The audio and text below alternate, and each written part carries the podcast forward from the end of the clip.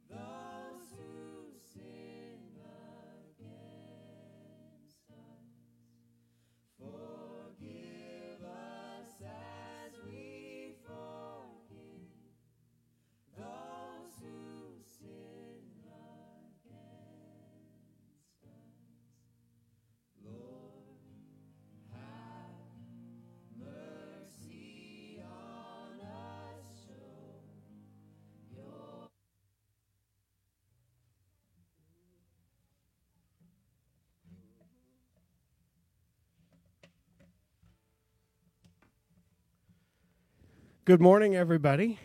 I'm so glad to be with you. Thanks for being here this morning. As always, would you stand with us and hear now the psalm that's being read all over the world? It says, Shout triumphantly to the Lord, all the earth. Serve the Lord with celebration. Come before him with shouts of joy because the Lord is good. His loyal love lasts forever, his faithfulness lasts generations after generation. Let us sing to this Lord now. All right, we're gonna worship the Lord this morning. Good morning to you online. We pr- we uh, are hoping that you're singing with us in your homes.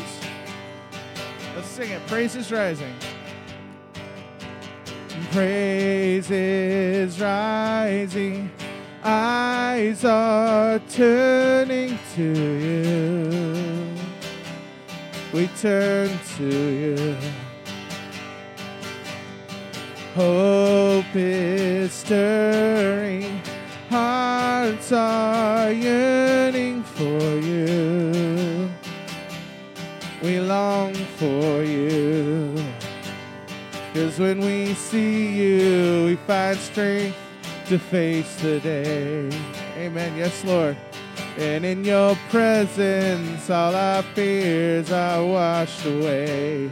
Washed away. Hosanna, Hosanna.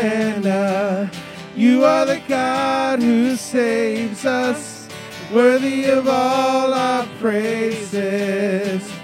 Hosanna, Hosanna. Come have your way among us. We welcome you here, Lord Jesus. Yes, Lord, we welcome you here. Hear the sound of hearts returning to you. Return to you. And in your kingdom, broken lives are made new. You make us new.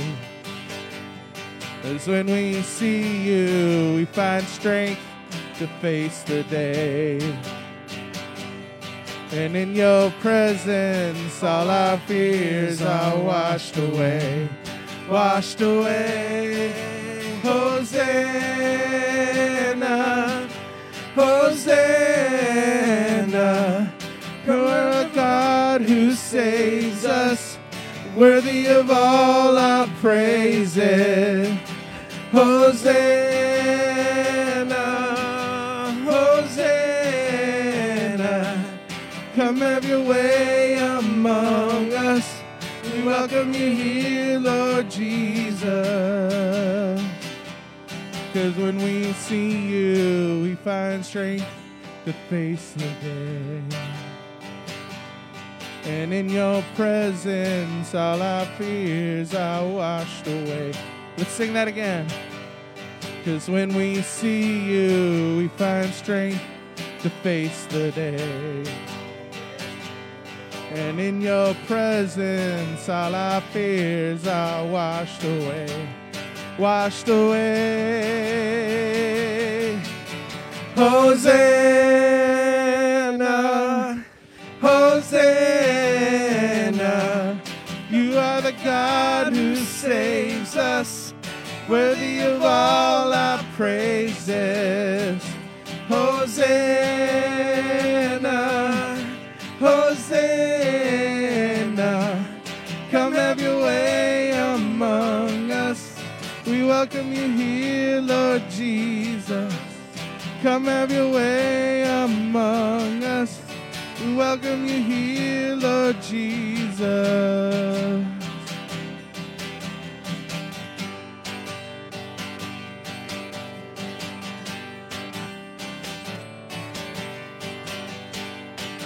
All right, let's sing. Yeah, here we go. Yeah, yeah. One more time. Yeah, yeah. As we come into your presence, we remember every blessing that you poured out so freely from above. Lifting gratitude and praises for compassion so amazing. Lord, we come to give you thanks for all you've done. Because of your love, we're forgiven. Because of your love, hearts are clean. We lift you up, songs of freedom, wherever we're changed. Because of your yeah, yeah. As we come into your presence, we remember every blessing that you poured out so freely from above. Lifting gratitude and praises for compassion so amazing. Lord, we come to give you thanks for all you've done. Because of your love, we're forgiven. Because of your love, hearts are clean. We lift you up, songs of freedom. Forever we're changed because of your love. Let's sing that again. Because of your love, we're forgiven. Because of your love, hearts are clean. We lift you up, songs of freedom. Forever we're changed because of your yeah, yeah. Sing yeah, yeah,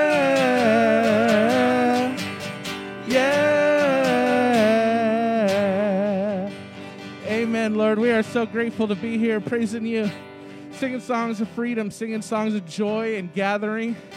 We are so glad to sing upbeat songs and just, just have a positive, joyful attitude this morning as we gather together online and in real life. Lord, we are grateful for the church that you have created, for the table church that you have created, Lord. We are we are your church. We're here to praise you, worship you, and be together in your name. Lord, we do believe that you have created this church and you have brought us together to be one church. We praise you and we thank you for that. We are grateful that you have done that for us. Lord, we promise to work with our hands and the sweat of our brow to make that happen in, in your name. And that also, Lord, we uh, promise to sacrifice uh, sleeping in to be here together, either digitally or in real life. Lord, it is a sacrifice and it is a small sacrifice, Lord, of sleep to have a greater joy in praising your name and being in church together. Lord, we know that it is what we need and what our hearts desire. So we are grateful to do that. So we praise you and we thank you for this time together. In your name we pray. Amen. You may be seated. Amen. And uh, kiddos, we are going to have you stay in here with your parents. Uh, but parents, if we need to have somebody uh, step out for a little bit, the kids' table room is going to be open with some little stations set up, um, all ready to be cleansed and sanitized in between services. So. Uh, that is available to you. Also, we are going to be streaming in that room, so you will not miss out on anything. You will be with us um, digitally in the other room, so that's good. Thanks so much for being with us today. Uh, we're also trying another little something new today. We are almost, uh, we're going paperless. Uh, for today, we're gonna give it a try. We're gonna see how it goes. Uh, so there is a QR code right there that you can have access to our bulletin, um, our blue card, our connection card, and um, then also a link to giving online. If you are here with us in the building, we still have envelopes available to you, and you can certainly um, do giving that way. Um, but if not, um, then we have these uh, digital options for you. Uh, so the bulletin just goes over our order of worships, let us lets you know what we're going to be talking about today, area for you to take some um, notes on, and then the blue card is our connection card. It helps us get to know who is with us here. Um, and just some area for you to mark some boxes on where you're at in your walk with Christ or your walk with us here at the table and how we can come alongside you and support you in that. On the back side of that blue card or um, that connection card, there's an area for some prayer requests. So if you're walking through something specific that you need some extra prayer for, uh, we are happy to do that. Just let us know. Uh, there's also um, a box for you to check whether you want us to share it just amongst the pastoral staff um, or a larger group of folks that can continue to pray for you throughout the week.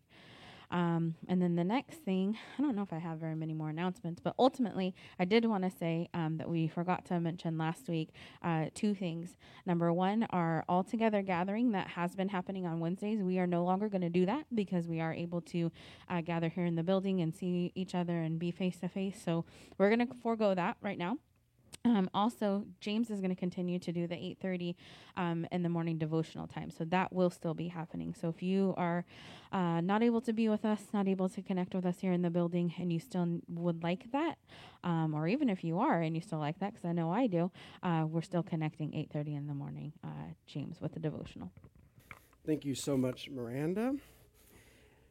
As you all know, we started a new sermon series last week, and so if you would take a moment, would you pray with me? Thank you, Jesus, for this time that we may come and hear from your word, to receive from you, to be uh, encouraged, equipped, challenged by you. Lord Jesus, would you be with us as we read stories that are familiar? And sometimes that can be the issue for us, is that sometimes things are too familiar. So help us to see with fresh eyes and ears what it is that you have for us. And we will give you praise and thanks and say these things in Jesus' name. Amen. Uh, we are doing summer stories, going through some Old Testament stories that we've heard maybe a few times in our life. And we are going to be um, looking at them with fresh eyes, seeing what's happening, what's going on. Uh, as always, if you have any questions, feel free to send them. That's one of the phone numbers that we are talking about. I'm going to move my easel to the center so everyone is more able to see them. I'm doing some coloring today. So is this going to block the screen? It is. And uh, here's essentially what we're doing we are learning and relearning the old stories, going through them. We're not asking the question, is it true or is this history? Those are questions that get us distracted, really. The questions that we're going to be asking is, why do we tell this story? What is the logic of the story? What, is this, what does God want to tell us through this story? Last week we talked about Noah or Noah's ark or Noah and the ark. And what we learned is that the ark is just a vessel, it's just part of the story. The real meaning about Noah is that, is that Noah was supposed to be a savior, and yet he plunged humanity back into division, slavery, and discord. Like that's the real meaning behind the story. The, the ark is, is great, and it was part of his salvation plan, um, God's salvation plan for humanity, but ultimately, what we learn is that Noah is human, and even though he's the best of humans, he still has all this division, discord, disunity inside of him, and he plunges humanity back into it. Oh, I just said that because he's human. And that's what we all do. It, it's a story to help us understand that we have this brokenness inside of us. And even when God starts over, we will find a way to mess it up. Today, we are talking about Jonah. Jonah and the whale, maybe you've heard it, or Jonah and the big fish. The text actually says it's a big fish, doesn't say whale, but we could call it either way because uh, I don't know if you know, uh, the big fish is only mentioned in three sentences in the whole story. It's not the main part of the story, it's not even an important part of the story. It is uh, uh something that God uses, another vessel, to further the story to something else, which is what we're going to talk about today. What's going on with the book of Jonah? Here's what's happening in Jonah. Uh, he, it's a book about a prophet, but it's not a, a God speaking through this prophet. It's a story about this prophet. It's the only book like this in the Old Testament. This is this is wild. Maybe it's one of the reasons why we uh, like this story so much is because it's a story. It's not a, a collection of words or poems. Jonah's the bad guy in the story. I don't know if that's new information to you, but he's not the good guy. Yes, he's the prophet. Yes, he's the man of God. Yes, God has a message to speak through him, but he is the most faithless character in the whole story. Terrible, bad guy. it, well, let's get into it. The book ends on a question, so I don't have points for us today. I have questions for us. It's probably going to be some of our least favorite Sunday because I'm not going to tell you, I'm going to ask you, and I'm going to send you home thinking about it. The book ends with God asking Jonah a question. That's the end of the story. And so I'm just going to ask you three questions, really. Well, probably a hundred questions, but three main questions. And I have to tell you, the whole book of Jonah is a satire. And if you don't know satires, you can think like SNL, Saturday Night Live. What it does is it takes famous people. Sorry, my microphone, y'all. Uh, it takes satire takes famous people, and uh, what that does is uh, puts them in extreme situations, like celebrities or politicians. In this case, a religious person puts them in extreme situations for us to laugh at them or to make fun of them, but ultimately, we're making fun of ourselves for being someone that admires celebrity, for being someone that admires politicians, for being someone who admires these people. Really, when I think of Jonah, you know that, that scene in a spy movie where someone's maybe walking down an alleyway or they're sitting in their hotel room and it, everything's calm and peaceful and you think it's going to be a moment of peace, and then all of a sudden that red dot from like a sniper scope ends up on their chest and they all dive out of the way, right? Like this is what Jonah is. Is you're reading this story and you're supposed to be like, "What a jerk, Jonah. What a terrible guy. How could he possibly think and believe and act this way?" And then at the end of the story when God asks the questions, you're supposed to look down and see the red dot on your chest. That's this whole deal. And so I'm going to ask you the questions and uh, hopefully you walk out here feeling a little bit convicted, a little bit like you got punched in the gut. Uh, but ultimately, I think that's why we're here. We like that. We like that pain of God asking us hard questions. Here's an outline for the story, and I'm going to start drawing right now. It's four chapters, and I'm going to ask you guys to read it this week. Very short. Um, four, and let's go through the characters too, real quick. Four main characters Jonah, bad guy, right? Then there's uh, these sailors. Tell me some stereotypes about sailors. What are they supposed to be? Drunk, rough, tumble, curse, use bad language, men of the sea, salty dogs. These sailors, paper thin consciences. They love God or gods so much. They're praying all the time. The prophet is on board, and they're going to be the ones that are like, hey, shouldn't we be praying? Like, they are the religious people in the story. That's how you know it's satire. Everything's upside down. The prophet is a jerk. The sailors are the ones who are reminding everyone that they should be praying. Uh, next one is probably the fish or the, the whale. Three sentences, y'all. Not important. Vessel. Um, it has a ton of symbolic meaning. We do not have time to get into it. Then there's Nineveh. There's no kids in here, right? I wasn't going to say this if there's kids in here. Nineveh is the capital of Assyria. It's the biggest, baddest empire on the planet. It's the capital city. And this is where God's going to ask Jonah to go. Here's what the Assyrians would do they would show up into your country, they would find your leaders, they would skin them alive in front of everybody, then they would kill them, and then they would march everybody off to their capital city, and then they would disperse them to faraway lands separately so they didn't have anyone to speak their language to, so they didn't have anyone to uh, understand their cultures to. And God tells Jonah the prophet to go talk to your sworn enemy, the capital of Nineveh. They're terrible, awful, no good, very lousy people. Everything in the story is huge too. It's like a comic book. The storm is huge, and the whale is huge, and, and then the city is huge, and everything's huge. Everything's huge. These are the four main characters. Chapter one chapter 1, Jonah, we got Jonah plus the sailors. He's talking to people that are not religious, they're not Jewish. Chapter 2, Jonah's talking to God. He prays. It's this big, long prayer that I encourage anyone who's going through a hard time to read. It's a beautiful prayer inside the belly of this fish. Chapter 3, Jonah talks to Nineveh, more talking to people who are not religious, who don't know the God of the universe.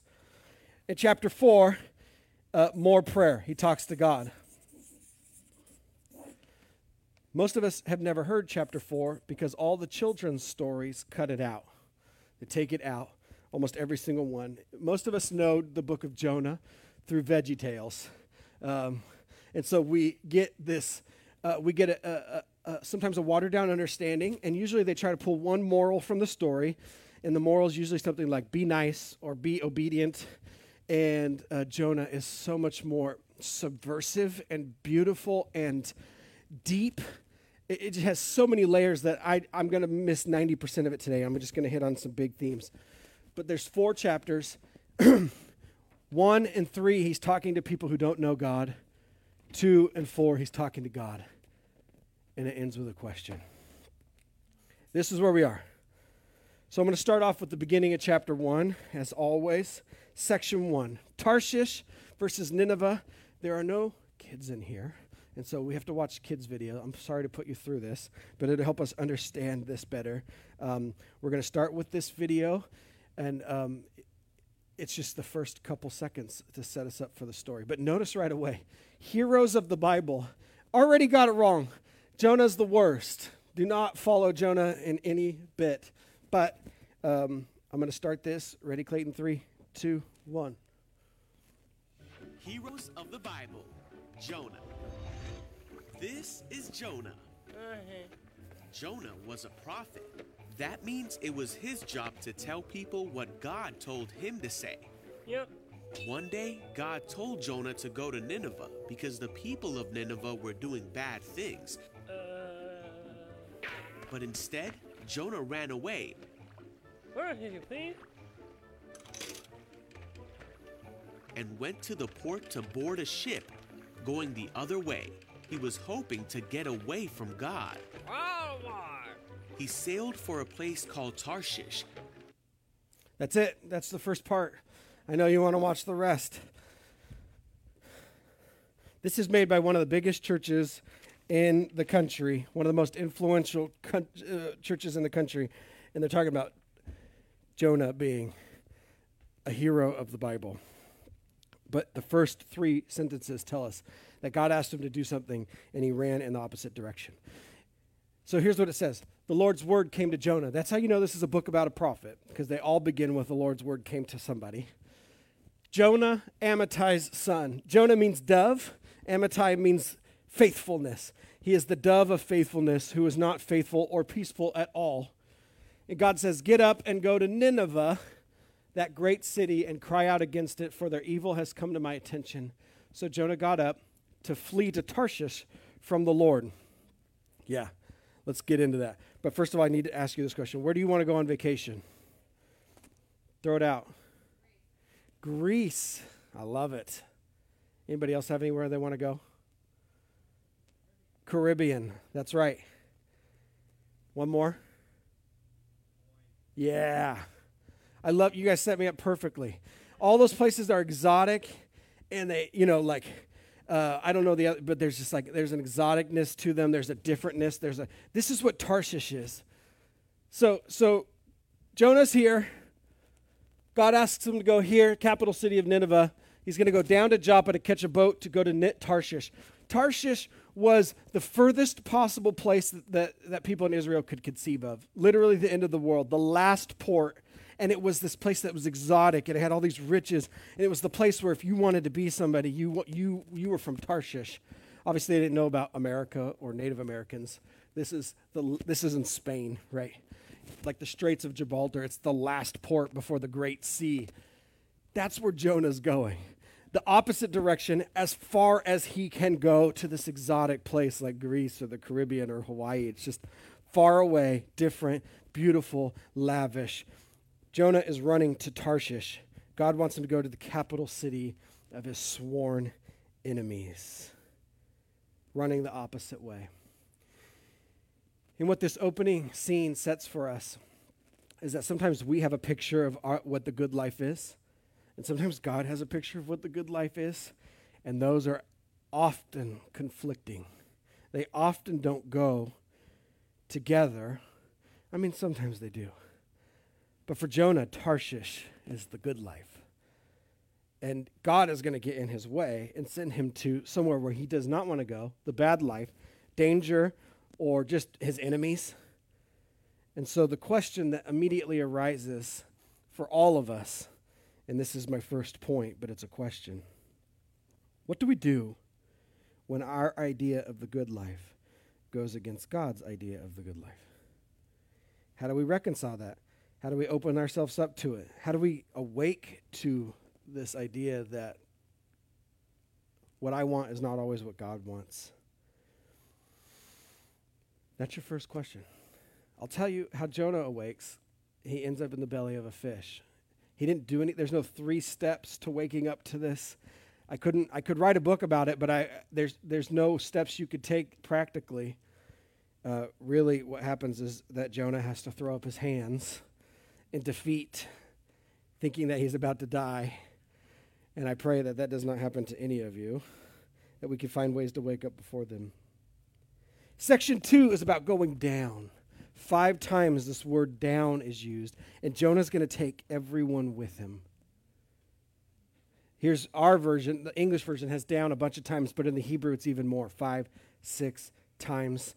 Uh, I got a little bit of a video to give us the next part of this story, and I'm going to get ready. Are you ready, Clayton? Three, two, here you go, guys. While he was at sea, God sent a great and powerful wind over the sea that caused a storm that seemed like it would break the ship apart. Fearing for their lives, the sailors tried everything they could think of to save the ship. Meanwhile, Jonah was sound asleep, so the captain went down and said, How can you sleep at a time like this? Get up and pray to your God. Maybe he will help us. Then the crew figured out that Jonah was the reason for the storm, Uh oh. and they asked him, Who are you? Why is this happening to us? Jonah told them who he was and that he worshiped the one true God who made the sea. Then he told the sailors to throw him in the sea so the storm would stop. No, why? The sailors still tried to escape the storm, but it was no use. Uh, So they asked God for forgiveness and threw Jonah into the sea. The storm stopped at once. whoa. The sailors were amazed at God's power and they vowed to serve him. Now God sent a great fish to swallow Jonah, Uh, great. and Jonah was inside the fish for three days and nights.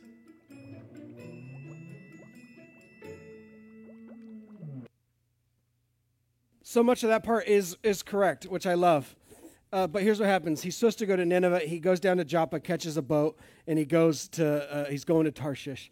A giant storm comes, as you just saw, right? A giant storm comes that you just saw that God had sent. But this isn't God being angry. This isn't God sending lightning bolts. This is this is a parent pursuing a wayward child. This is mercy being poured out on Jonah, trying to help him get on the right path. What happens though is he goes down to Joppa and he goes down inside the boat and he lays down and he goes down into a deep sleep. And the whole while, everything is falling apart around him. Who's anxious? Who's worried? Who's concerned for their life? The sailors. They identify something happening is divine right this moment. There's a storm that's happening. God is trying to speak to them, but they're they're polytheist. So they're they're, they're dividing up gods. You pray to this one, you pray to this one, you pray to this one, you pray. We're going to try to figure out which one's mad at us, and we're going to start praying. Finally, they realize the prophet of God is down sleeping. He's peaceful in his rebellion against God, right? Everybody else is in turmoil, and they come to him and they say, Can you please pray to your God? And he comes up and he says, I follow the God who made the land. I worship, I revere, I honor, I fear the God who made the land and the sea. And sometimes people try to paint that as a good thing, but he's being a total hypocrite because the text very clearly tells us that he told them he's running away from that God. He's trying to flee to Tarshish already. They said, Can you please pray? They cast lots, they roll the dice, they figure out that it's Jonah's fault. Jonah, what should we do? Jonah says, You need to throw me into the ocean. Some people see this as Jonah being selfless. But really, what the story is saying is, How do you get away from doing what God wants you to do?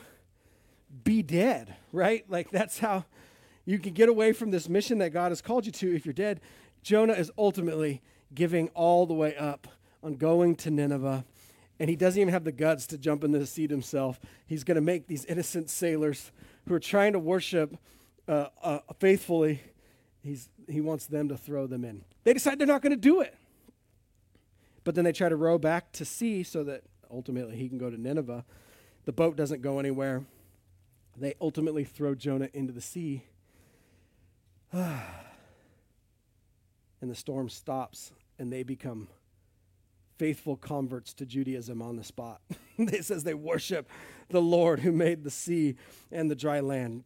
Jonah goes down, down, and you think he's going to die, and he gets eaten by a fish, and it looks like the end for him. Right? This is where we are. But it's Jonah's sin, it's Jonah's rebellion that takes him down, down, down, and it threatens everybody around him. The questions I'm asking here who is worried and where's Jonah? The, the sailors are worried, Jonah's sleeping. Who is praying and worship God? The first people to pray in this is not the prophet of God, it's these salty sailors. And why throw overboard? Not because he's being selfless, but because he wants to die to get away from this mission that God has for him. Jonah's selfishness leads to the people around him getting hurt. And here's one of the things we believe in our culture we believe we can basically do whatever we want as long as we don't hurt others. And, and if anybody else is involved, they have to be consenting, right? And, and, and this is like conservatives and progressives. Everybody believes this, essentially. Do whatever you want as long as you don't hurt others and everyone who's involved is consenting. And God has a different picture here. That the decisions we make, that the moral decisions for bad or for good, the character decisions we make, the, the, as, we, as we're making these decisions, we're, we're building a wall that's going to turn out to be who we are. we make a thousand decisions. Ultimately, what God is saying is that if you make a thousand bad decisions, that ultimately that, that personality, that character, those decisions are, are going to spill out onto the people around us. It's not just you, it's not just what you want to do. It doesn't matter if you're trying to hurt people or not. If you're going to make these terrible decisions, you're going to endanger the people around you. And so the next question that I think comes from this story is how long until our decisions and our character ultimately spill over onto the others around us? For good or for bad? You may think it's about you and Jesus, or you may think you're not doing anything to hurt anybody else. But your character, your decisions, the, the way that you act and move in the world, we're more connected than just me doing whatever I want as long as I'm not hurting anybody or everybody else agrees to it. Like you have influence and power, and, and, and the way that we're connected, it can spill over onto other people. And that's one of the second lessons I take from this story is that Jonah's bad decisions endangers all these people. There's not only the sailors, but the Ninevites, the Ninevites, however you say it. Section three and four. We're talking about enemies. We're talking about going to Nineveh. If you have questions, so far, start sending them because we are wrapping up. Uh, but we're going to watch the last part of this video. My man Clayton's going to hit it at the same time as me. Three, two, one. Jonah prayed to God from inside the fish, and God ordered the fish to spit Jonah out. Ugh, yuck. God told Jonah again to go to the city of Nineveh to tell them what God had said about them.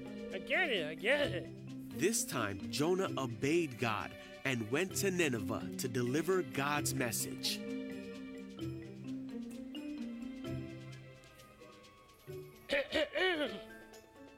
The people of Nineveh stopped doing bad things and turned to God. They were saved because they listened to the message that God had given Jonah.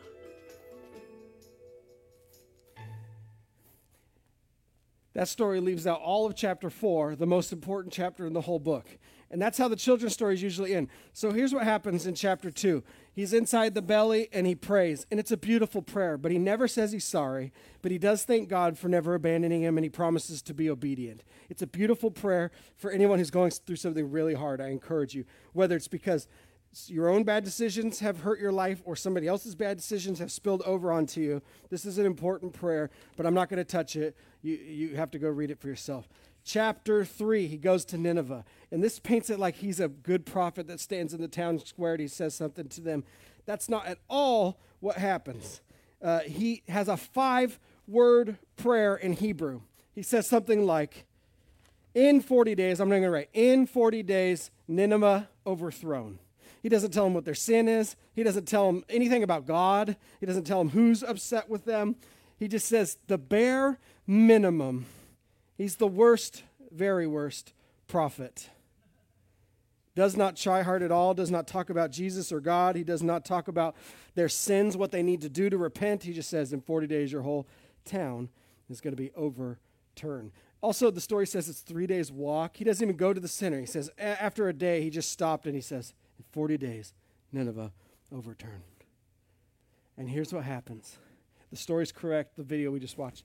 Everybody, everybody changes their life, turns their life around.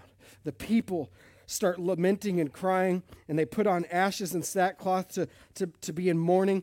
It gets to the king. The king, I mean, the most powerful person in the world at the time is on his knees crying out to God that God would change God's mind and not overthrow their city, right? He makes a decree that everybody from the king to the cows have to be in mourning and fasting. So the cows are mourning and fasting in this story. They don't eat for days. Everybody, see, no grazing, no drinking water. Everybody from the king to the cows totally repents and gives their life to Jesus. this is a come to Jesus moment. Jonah is the very worst prophet, and yet God uses him to do something amazing for their very worst enemies. And everybody changes. And you would think that would be the end, and you think Jonah's heart would be changed, but it's not. This is chapter 4. I'm obviously not going to read all of it, but I have it up here in case you want to follow along. Jonah goes outside the city, and he is angry. He thought this was utterly wrong, and he became angry. And he sits on a hillside overlooking Nineveh. And I think he's hoping that they're, they will repent from their repentance, and God will ultimately destroy them and wipe them off the map. So he prays to the Lord. And this is what he says Come on, Lord. Wasn't this precisely my point when I was back in, uh, on, my, on my own land? This is why I fled to Tarshish. He's going to tell us. And it's not because he's afraid of the biggest, baddest empire on the planet. He says, I know that you are merciful and compassionate. You are very patient, and you are full of faithful love, and you are willing not to destroy. He fled because he did not want his enemies to experience God's compassion and love. He hated them, and he wanted them destroyed. And he knew that if he went as a prophet and spoke God's word, that God would have compassion and love for them because that's who God is faithful, compassionate, patient, and does not want to harm or destroy. So that's what he's mad at. He uses God's own words, God's own compassion against him, and says, This is why I fled, because you're too compassionate. And he says, At this point, take my life from me. And he just keeps saying, I want to die. I want to die. I want to die. I want to die. And the Lord responds twice Is your anger a good thing? Just questions, right? Just questions. Is your anger a good thing? And then it says that uh, Job, uh, Job, Jonah, he made for himself a little booth, a little tent, and he sat under it. It was hot. They're in the middle of the desert. And then God made this, this beautiful plant to come and over him to shade him. In a night, it springs up miraculously. And Jonah's ha- uh, Job is ha- Jonah. Jonah is happy about it. And then the next night, God creates this little worm. I don't know how to draw a worm after I just drew plants like that. And the worm destroys the plant. And Jonah gets angry that his plant is missing and now he's in the hot sun again. And God says, Is your anger about the shrub a good thing? And here's the end of the book. Jonah says, Yes, my anger is good, even to the point of my own death. Please just kill me. That's the last time Jonah speaks. And God has a couple more questions. You pitied the shrub, you, you pitied the plant for which you didn't work and which you didn't raise, and it grew up in a night and perished in a night. Yet for my part, can't I pity Nineveh, that great city, in which there are more than 120,000 people who can't tell their right hand from their left hand, and also many animals? Here's the questions that God are asking us. That's up there. He's saying, Why do you care more about your comfort than that community? Why do you care more about that plant that you've only known for less than 24 hours than you do for all those human beings over there? Why is your comfort worth more than their humanity?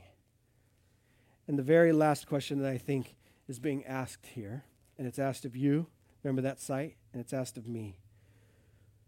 What do we do with a God who loves and cares about our enemies too? Are you open to a movement of grace, of mercy, of compassion, not just for you, but for the people that you don't like, for the people that you don't think deserve it, for the ones who've treated you bad? A- And here's the problem: is in American culture, it's not very posh. It's not very um, uh, vogue to have enemies. But scriptural definitions, we have lots of them. And I see the way that our communities are divided over things like politics, uh, right? Uh, I mean, like sometimes I'm thinking sports. Like Raiders fans definitely deserve some hate um, for sure. But politics divides us, but all kinds of things. There's all kinds of communities that divide us, right? I mean, I mean, essentially, God's asking Jonah to go into the, I don't know who your enemy is, into the heart of Antifa or the heart of the KKK, right? And preach a, a word of compassion and love to them that God cares about them. Or maybe it's a country like North Korea, or maybe it's Republicans and Democrats, or maybe it's gay people or homeless people, or whoever those people are that we struggle with in our hearts. Is your God big enough to not only give you love and compassion? But also have love and compassion on those who we think deserve it least. Or maybe it's just family members, someone who's hurt us, an ex, a parent, a child, an uncle or an aunt. Is God big enough to have compassion on even them? And are you open to a movement of grace for God to do good things in their life? Can you imagine how radical this story is in this context? Assyria came in and wiped out 10 of the 12 tribes of Israel. We have never, ever found them ever again. The 10 tribes have been lost for 3,000 years. Assyria did that. And in the middle of their Bible is a story about how God loves them too. We probably don't have an equivalent for that in our hearts. But I think we can still ask the question if our God is big enough to love even the people we don't. Let me just say quickly Jesus is the opposite of Jonah. They're both called by God, but Jesus heads towards Jerusalem instead of Jonah, who heads away from Nineveh. Jonah does not want to die. Jesus doesn't. Oh, Jonah wants to die. Jesus doesn't. Jesus does die. Jonah doesn't. Both in the tomb for three days and three nights. Jesus uses this story to describe himself. He says, I'm not going to give them any more miracles because the people keep asking for signs and signs and signs. He says, I'm not going to give them any more signs except the sign of Jonah. And they don't understand what it means. But what he, he takes it to mean is that he's going to be in the belly or the tomb or the earth. He's going to be swallowed up by this monster called death. But in three days, he's going to be spit out. And here's what Jesus does afterwards. Jonah is vomited out to bitterness and anger, and all he wants to do is die because God is so compassionate. And Jesus creates a community called church that welcomes all, including our enemies. Are there any questions for us? You might have them out loud. You might have them on my phone, which I have right here. I'm going to check. Also, there's online folks, so feel free to send those if you want. Yeah, I have a question. Oh, go ahead. What are some What are some attitudes and indicators of you having an enemy? Because Christians love to say, "I don't hate anyone," but then Yeah. when it comes to like function, like functional hatred, Yeah. I'm just curious, like what what things I might say to myself, like Yeah. those guys. Like I don't hate them, but they're scumbags, or I don't know. One of the things I love best about us as Americans is that we really do think the best of us, and I love that. And so we do say things like, "We don't, I don't hate anybody." Um, the but the Bible would talk about so love and hate aren't emotions as much as they're actions, and so um, and Jesus talks a lot about fruit. And so what are our what are our actions towards people? And so um, hate there would be something more akin to like, do you want those people to live well? Do you want them to thrive? And slash, are you willing for them to be expendable so that you could thrive, right? Are you willing for people to have a bad life so that you can have comfort, which is that very first question? The second question? No, that's the last question. Is our comfort, that plant thing, right? Is our comfort worth more than their humanity? Why do we care more about our own comfort than their survival? And so those are the two ways I would talk about it. Um, do you want them to have a good life? And second, right, do you uh, are you willing for them to be expendable so that you can have a good life? Those would be the kind of the questions, at, at least from this text, about what hatred is, about what love is. Did you have one back here, Dad? Yeah. That's great. Yes. So here's the deal. I see this so much. The church is a very imperfect witness, right? And oftentimes the world can see our hypocrisy a mile away.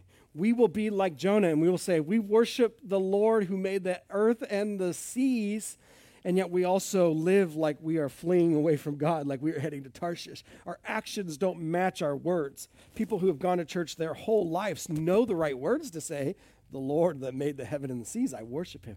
But our actions don't match.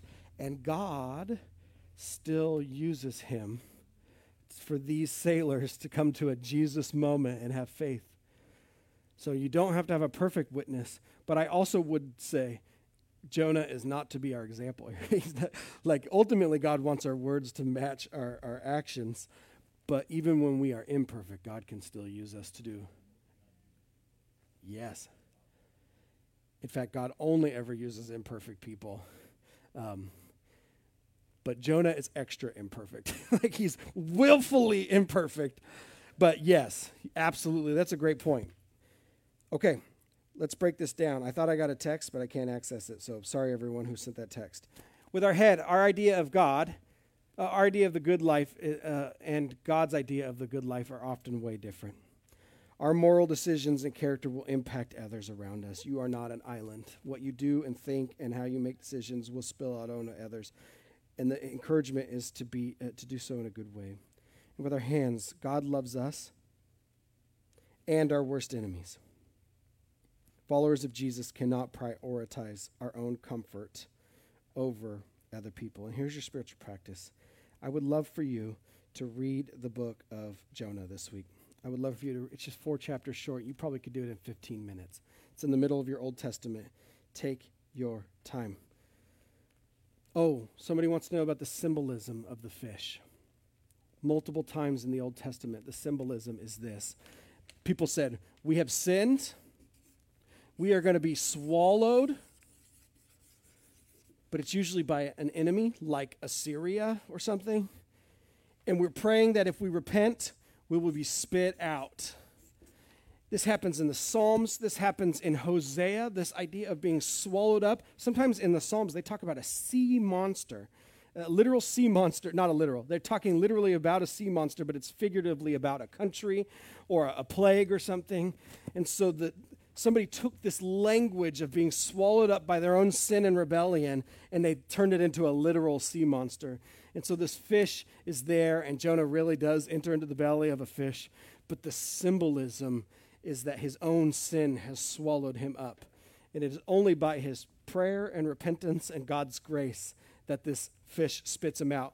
By the way, the word is not spit, it's vomit. You saw me use it twice. The fish vomits him out. Thanks for that question. Let's pray.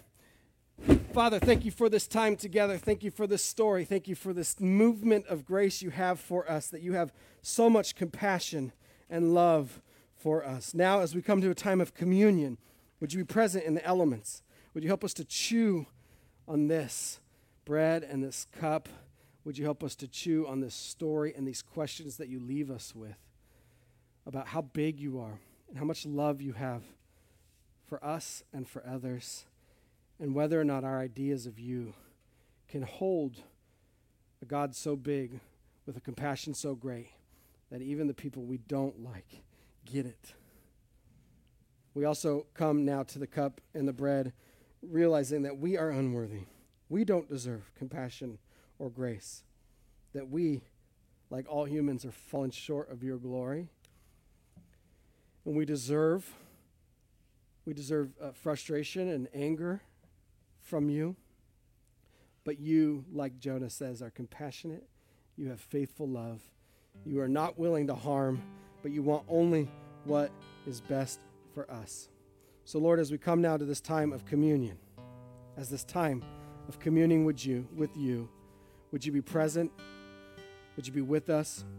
Would you help us to experience a bit of who you are, a bit of that compassion, a bit of that love? And now, Lord, as a church, we pray the Lord's Prayer.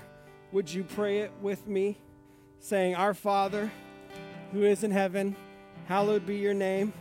Your kingdom come, your will be done on earth as it is in heaven. Give us this day our daily bread, and forgive us our sins as we forgive those who sin against us. And lead us not into temptation, but deliver us from evil. For yours is the kingdom, and the power, and the glory forever. Amen. At the table, we celebrate the Lord's table every week. When you are ready, please come forward or raise your hand. I'd be happy to bring this to you. It's two cups. Bottom is bread, top is juice. You can leave the extra cups in your seat. We'll throw them away later. I'm going to have Clayton lower the lights a little bit. Come when you are ready.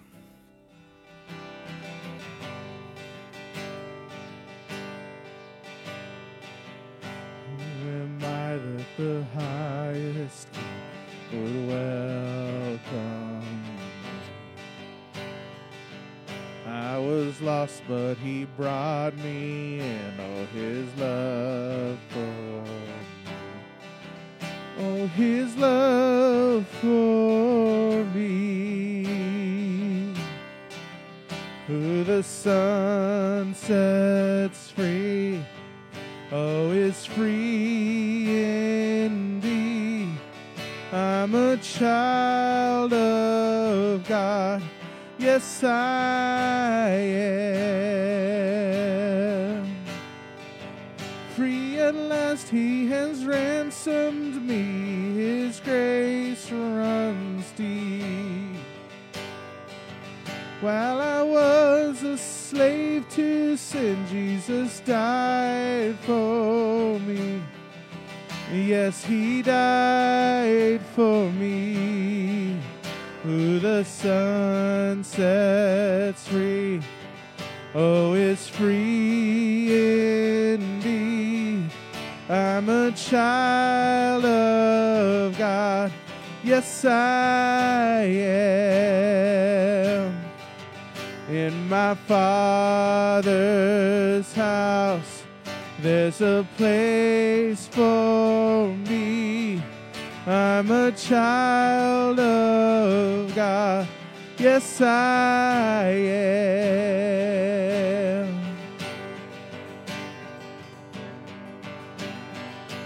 I am chosen, not forsaken.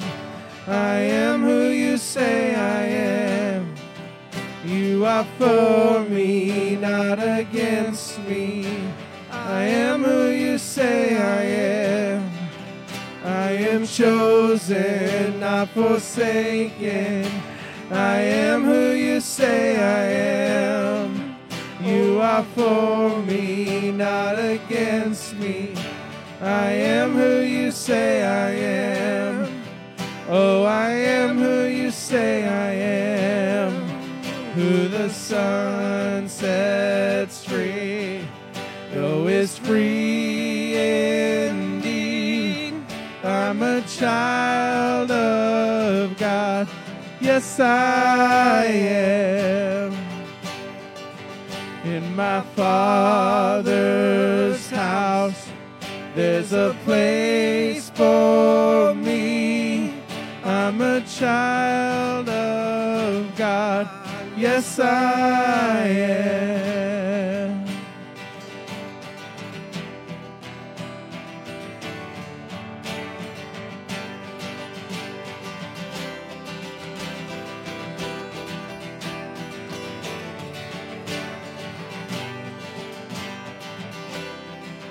I am chosen, not forsaken. I am who you say I am. You are for me, not against me. I am who you say I am. I am chosen, not forsaken.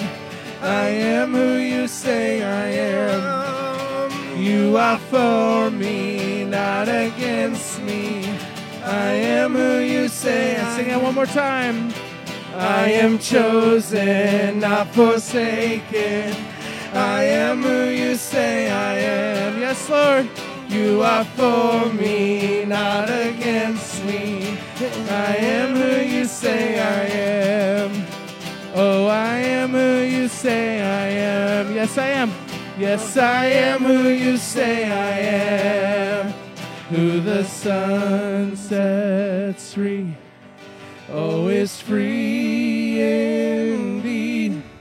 I'm a child of God. Yes, I am.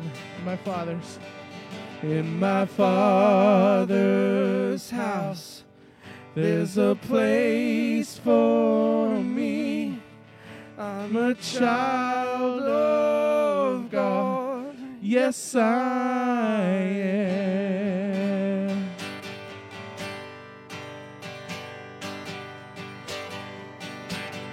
Create in me a clean heart, oh God, and renew a right spirit within me.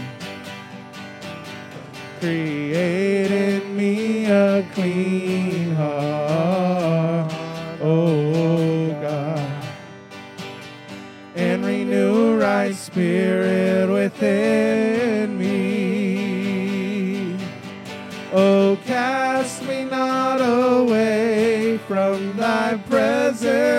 O Lord, and take not thy Holy Spirit from me. Restore unto me the joy of thy salvation and renew a right spirit within me. Oh, cast me not away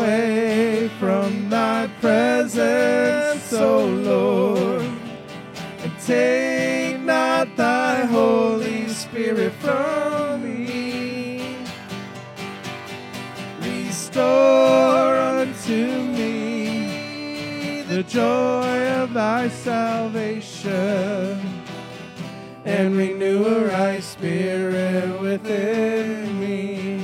And renew a right spirit. And renew a right spirit within me. If you're still sitting, would you please stand now and hear the benediction? It comes from Second Thessalonians 2 16 through 17. And it says, May Jesus Christ, who loved us and gave us eternal comfort and a good hope, encourage your hearts and give you strength in every good thing you do or say. May it be so this week and in the weeks to come. Read that book of Jonah. Have a lovely week. Go in peace. Happy birthday, Dad.